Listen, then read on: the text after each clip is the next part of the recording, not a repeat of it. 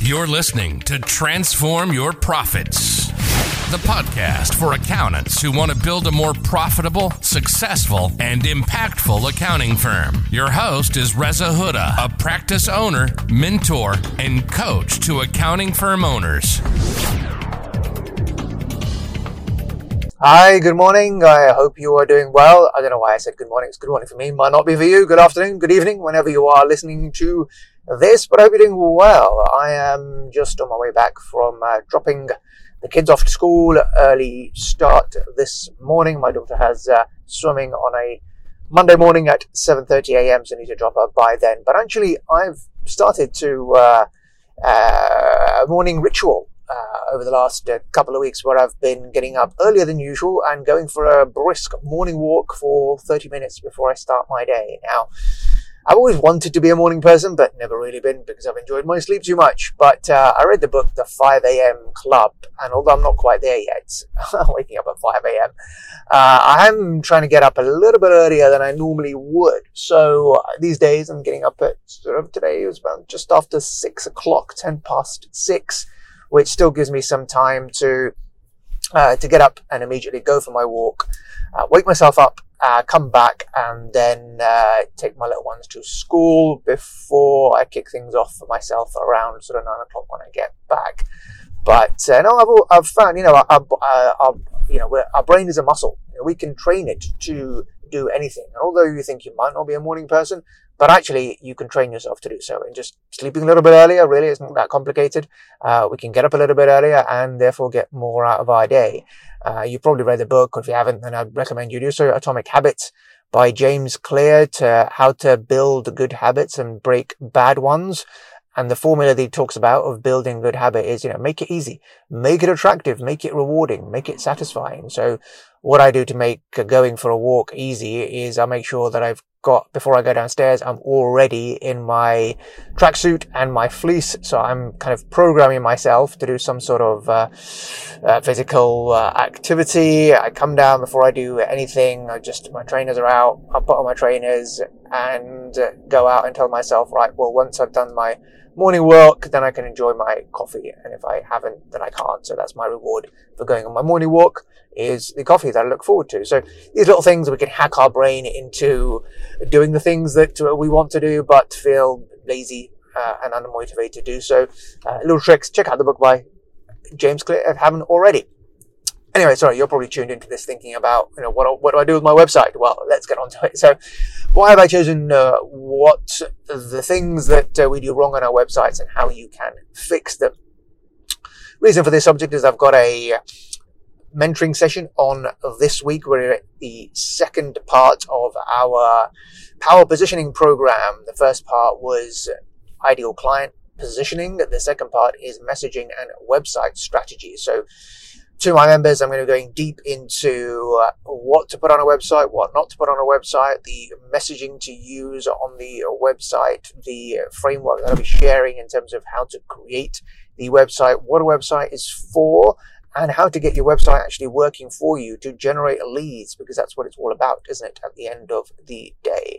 So I just wanted to share a couple of uh, pointers in this uh, short podcast series on the same subject to give you some pointers as well in terms of what to put on your website, what not to put on your website. So let's dispel some kind of uh, uh misconceptions, shall we say, around websites. You know, the if you've got a website or you're thinking of getting a website, you're probably thinking, I need it to look pretty. I need it to have lots of pages. I need to talk about everything that we do and list of all our services and talk about our history. Well, actually, that's the worst thing you can do. And if you look at every other accountant's websites, they're probably the same. And the whole point of a website, and this is the one thing to remember, the whole point of a website is to get the viewer to take some sort of action.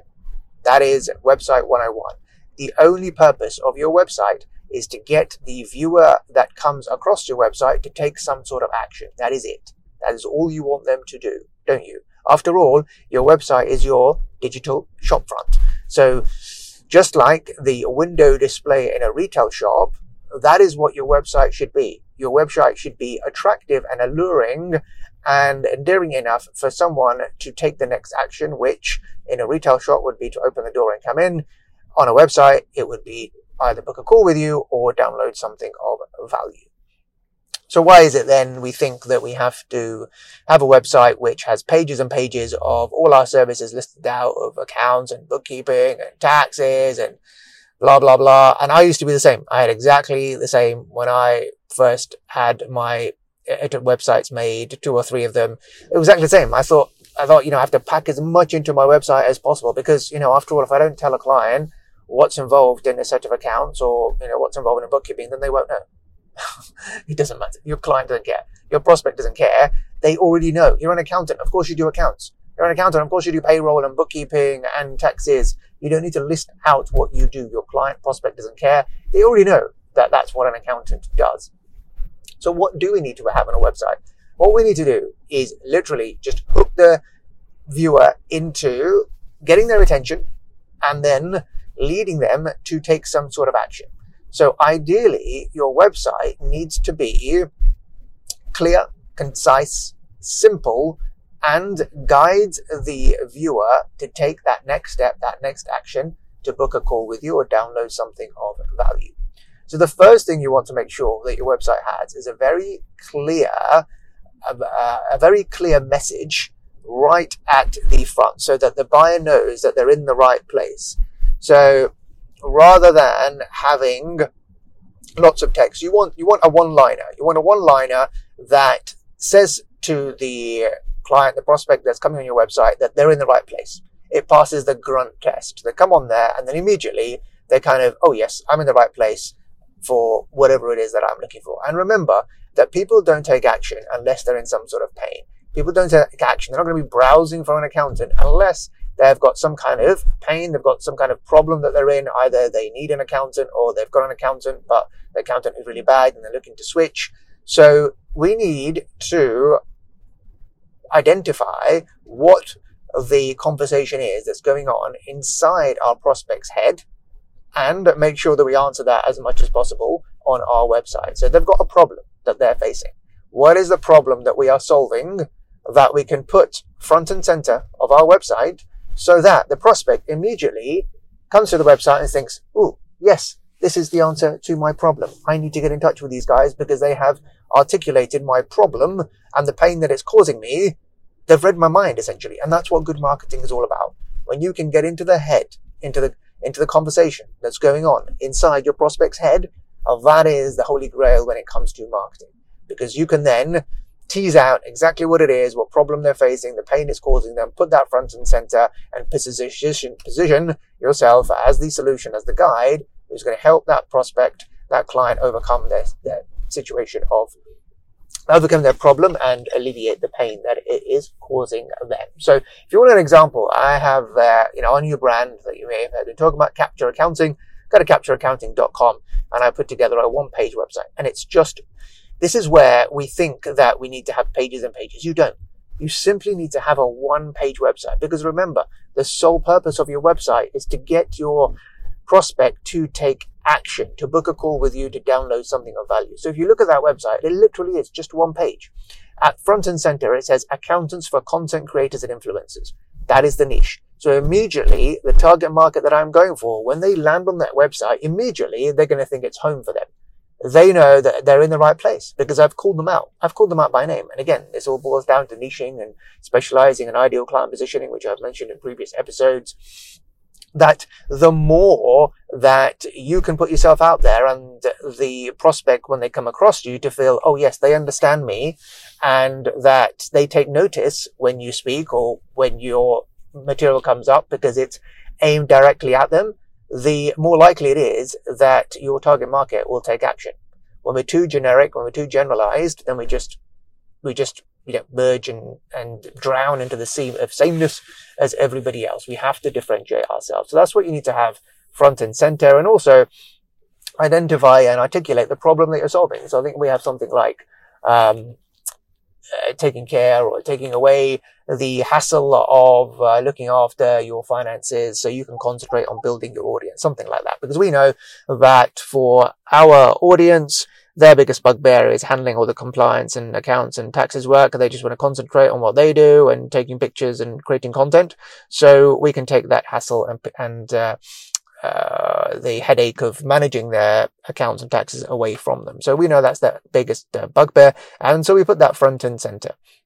And then what you want is a big prominent call to action. So a call to action is basically a button which calls them to take action. And in marketing, you have to call the buyer to take action. If you don't call your prospects to take action, they won't take action. We literally have to push people, we have to take people exactly to where they want to go. We can't expect people to figure things out themselves because they don't. We, everybody has very short attention spans. So what you want is you want to have a call to action front and center. You also want a call to action that is on the top right because the way that we browse websites is we start from left and then we go to right. So your prospect will start in the left hand corner. That's probably going to where your logo is. They'll go to the top right. That's where you want a call to action, to book a call. Then they'll go down to the middle uh, center uh, at the top of the fold. Basically, the first thing that the client sees, the prospect sees, you want to have a button there. So you'll see when you go to captureaccounting.com, uh, that exact uh, framework and template that I have used. And then further down from that, what you want to do is then again, uh, keep talking about the problem. So make sure that the prospect feels that they're in the right place, that you, you get them, that you understand them. So, you know, what are the biggest problems that you solve and put them front and center? And what else do you, you need on your front page? You need some sort of, uh, then you want some kind of proof, some kind of uh, testimonial from a client or two so that it just ticks the box off their mind because, you know, people are, you know, people want to take, to take shortcuts when it comes to decision making. When you put some social proof, a testimonial up there, it helps to tick off in their brain that, okay, yeah, these guys, uh, if they're good enough for people like me, then they're good enough for me, which is why reviews are so powerful on um, sites like Amazon. We go to the reviews because we just want to make sure that other people have had benefit from this particular product or service uh, to make sure that it is that, that, that we're in the right place. So you want to have some testimonials front and center. You don't need many. We've only got one or two on the capture page, but we've got a video testimonial. And then you want to have you know, your solution, your, your plan. How do you work with clients? So, you know, how easy it is to work with you. We've got a three step plan. Um, the kind of, uh, clients that you, um, uh, you know, how do you work with them in a, in a three-step plan and then keep reiterating the call to action. Uh, the other thing that you need to have, you may have this, you may not have this, is a lead magnet. So if they're not quite ready to work with you, to book a call with you, then what else can they take away of value from your website to position yourself as the credible expert, as the authority in your field. And that's why lead magnets are so uh, valuable and so effective in doing that because if they're not quite ready yet to make a decision on uh, working with you then they can take away something of value. So typically an ebook. We have an ebook on our page called seven uh, seven money mistakes influencers make and how you can avoid them. Uh, they download that and then they drop into our email nurture sequence which is what i teach in the third aspect of my power positioning course so it means that we can keep in touch with our prospect, we can continue to show value, we can continue to stay front of mind and continue to remind them to take action to book a call with us as and when they're ready by having them in our database, by having their email address in our database, which is the most prized possession that you can have for, for marketing purposes is someone's email address. So again, so we have the uh, the lead magnet on our page. So if they don't want to book a call, they have an option to download the lead magnet, and further down, reiterate the the call to action again to book a call, and that is it. So what you don't want to do on a website is confuse people, because in marketing, if you confuse, you lose. You don't want to have lots and lots of pages for them to go through because people don't read websites. They browse them. Literally, you have less than 60 seconds to make an impression.